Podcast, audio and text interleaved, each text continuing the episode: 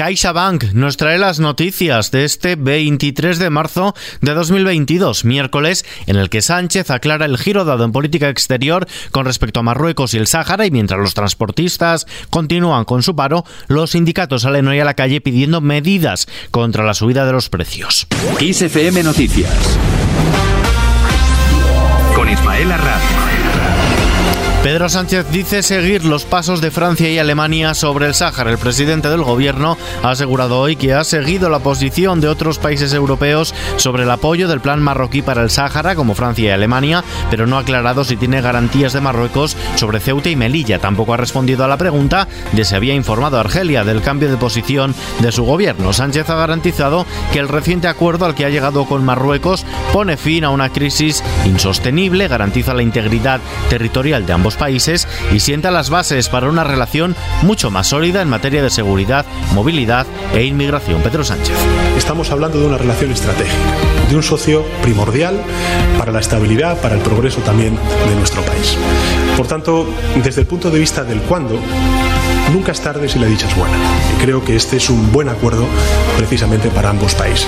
La Comisión Europea ha propuesto limitar los precios en el mercado mayorista de la electricidad como una de las opciones posibles para atajar el alza de los precios de la luz. Propone, por ejemplo, compensaciones a los operadores eléctricos o intervenir directamente para fijar un techo con precios de referencia. Esta posibilidad es una de las que forman el menú que Bruselas llevará a la cumbre de líderes de la Unión Europea de este jueves y viernes para que que alimente el debate veintisiete, según ha dicho el vicepresidente económico del Ejecutivo Comunitario, Valdis Dombrovskis. Una reunión a la que Sánchez acudirá sin vetos. El presidente del gobierno va a acudir a este Consejo Europeo convencido de que habrá un acuerdo que permita dar solución a los elevados precios de la electricidad y defenderá sus propuestas para ello, pero sin barajar la posibilidad de plantear un veto a las decisiones de la cumbre. El gobierno recalca que no hay plan B en materia energética porque insisten en su seguridad de que la Unión Europea va a salir más unida y fortalecida. Por su parte, la ministra de Transportes, Raquel Sánchez,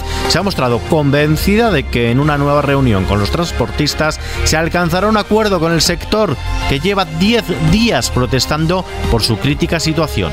En esta nueva reunión abordaremos de forma concreta y definida la solución. Estaremos el tiempo que haga falta, las horas que hagan falta, hasta alcanzar un acuerdo, y estoy convencida de que lo vamos a conseguir.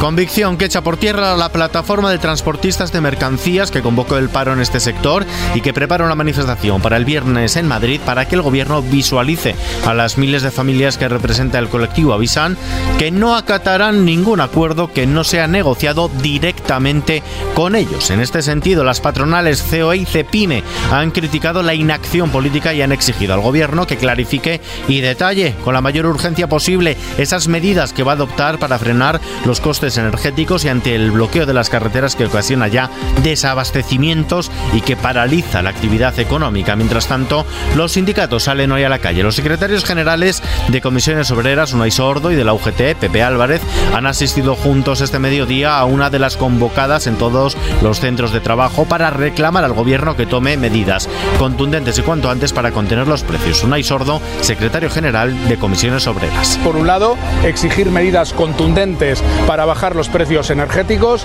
y, por otro lado, pedir actuaciones al gobierno para a, proteger a los colectivos que están siendo más impactados por el incremento de precios y también a los colectivos, a los sectores económicos que están siendo más impactados, sobre todo por el incremento de los precios también energéticos y de, y de carburantes. U G T, Comisiones Obreras, las asociaciones de autónomos UPTA y UATAE, la de usuarios FACUA y la Confederación de Vecinos CEAB han convocado concentraciones esta mañana en todas las empresas para acudir esta tarde juntos a manifestaciones en varias ciudades españolas. En medio de esta situación, la coordinadora general del Partido Popular, Cuca Gamarra, ha avisado a Pedro Sánchez de que España está en una situación de colapso porque el gobierno, dice, no reacciona ni toma medidas ante la crisis. En su réplica, el jefe del Ejecutivo ha subrayado que está trabajando en el marco de la Unión Europea y a nivel nacional, al tiempo que ha subrayado que la única gran solución que proponen ahora los populares, en alusión a Alberto Núñez Feijóo, es exactamente igual que Pablo Casado, Cuca Gamarra y Pedro Sánchez. Vemos como en países de nuestro entorno sí se toman medidas y en cambio aquí, en España, su presidente huye.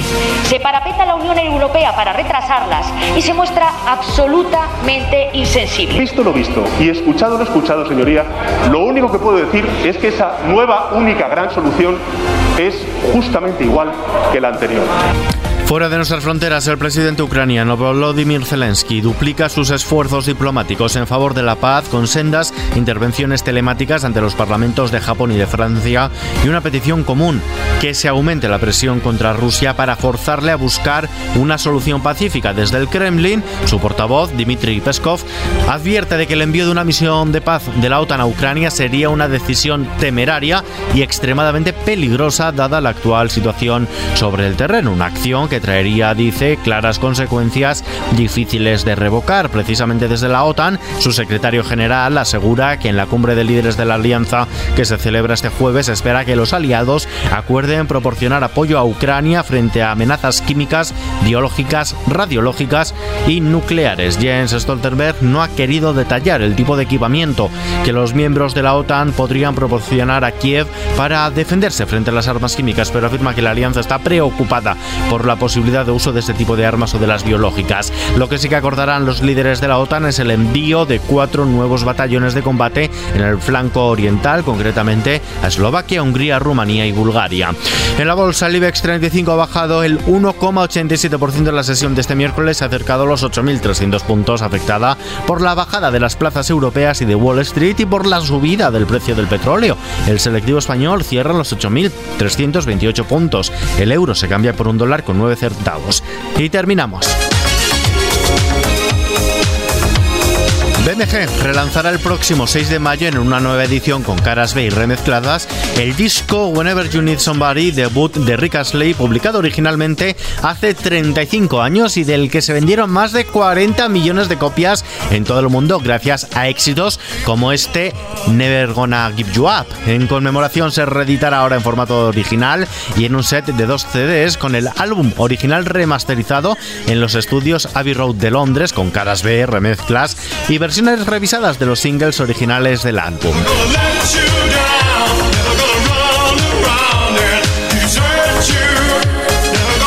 Al ritmo de Rick Astley nos despedimos por hoy. La información continúa veinticuatro horas actualizada en los boletines de KISS F M y, como siempre, ampliada aquí en nuestro podcast KISS F M Noticias de la mano de CaixaBank. Hasta mañana.